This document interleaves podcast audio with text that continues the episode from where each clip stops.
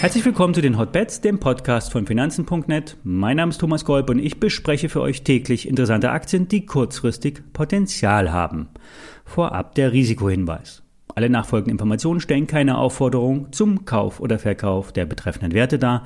Bei den besprochenen Wertpapieren handelt es sich um sehr volatile Anlagemöglichkeiten mit hohem Risiko. Dies ist keine Anlageberatung und ihr handelt wie immer auf eigenes Risiko. Danke, Christoph, für den Hinweis. So, der Tanz in dem Mai ist vollbracht. Nun kann die Seitwärtsrange nach oben oder nach unten verlassen werden. Für Sell May and Go Away spricht einiges statistisch gesehen. Die Charts liefern allerdings keine eindeutigen Signale. Der Markt bleibt bullish, also kein Grund prozyklisch short zu gehen. Im Wochenchart ist DAX über dem 20-Jahres-Aufwärtstrend. Es ist durchaus möglich, dass es zu einem Trendbeschleuniger kommt. Experten gehen von zwei Szenarien aus. Entweder die Dickschiffe, also die großen Investoren, laden marktschonend bereits jetzt Ballast ab und halten den Markt noch ein paar Tage, Wochen oben, um dann über den Sommer abzutauchen. Oder was für die Wochen, was die Wochencharts andeuten, es geht weiter nach oben. Die Big Boys kaufen sich weiter in den Markt ein und treiben alle in den Short Squeeze, der Achtung, bis in den Bereich von 19.000 Punkten im DAX gehen kann. Das sind durchaus realistische statistische Ziele. Was also machen? Ja, beobachten und weiterfahren. Jetzt kommen wir zu den Einzelaktien. Marius vom Projekt 30 hat sich die Jinko Solar aus charttechnischer Sicht angeschaut.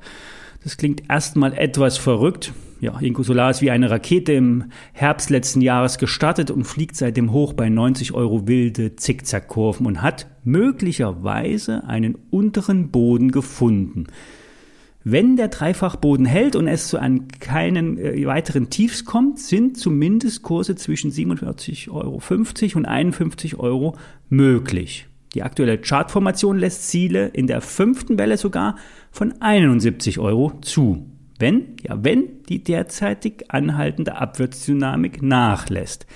Derzeit sind die Bullen nicht zu sehen und die Bären dominieren das Geschehen. Bleibt es dabei, stürzt die Incosolar weiter ab.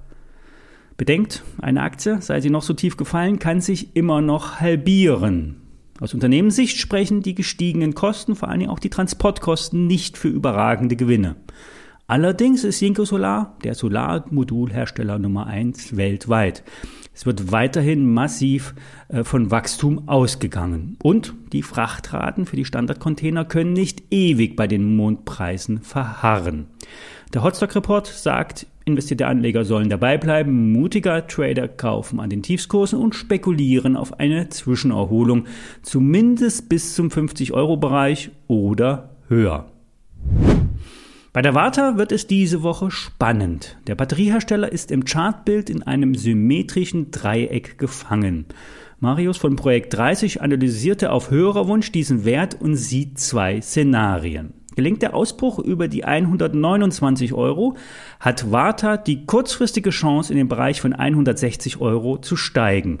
Dort sieht auch Alfred Maidon den fairen Wert für die Warta, nur auf Basis des derzeitigen operativen Geschäfts. Wenn nun die E-Auto-Kooperation mit Porsche und da hatten wir letzte Woche schon darüber philosophiert, ja, dann sind nach Medons Meinung 260 Euro bei der Art Warta-Aktie möglich. Ja, wenn sich aber nun das derzeit symmetrische Dreieck im Warta-Chart nach unten auflöst, sind Kurse um 80 Euro möglich.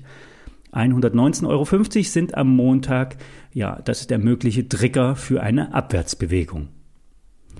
Ein frisches Kaufsignal kommt bei der Fraport, wenn das alte Zwischenhoch bei 56,90 gebrochen wird. Derzeit wird das Reopening-Szenario gespielt und ja, diesmal wirklich ein realistisches Szenario.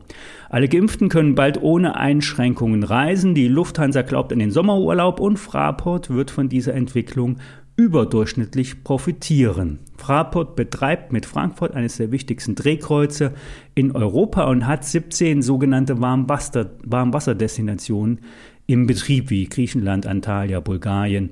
Aber auch ähm, attraktive Sightseeing-Standorte sind im Portfolio. Thomas Bergmann vom Aktionär will für den Ausbruch der Aktie in Richtung 62 Euro ein Hebelprodukt einsetzen. Er nimmt ein Faktorzertifikat mit einem Hebel 3 und spekuliert auf ein neues 52 Wochen Hoch in der Fraport. Die ISINs zu dem Hebelprodukt findet ihr in den Shownotes. Alle aktuellen News und Stories wie immer auf finanzen.net und wir hören uns morgen. Bis dann.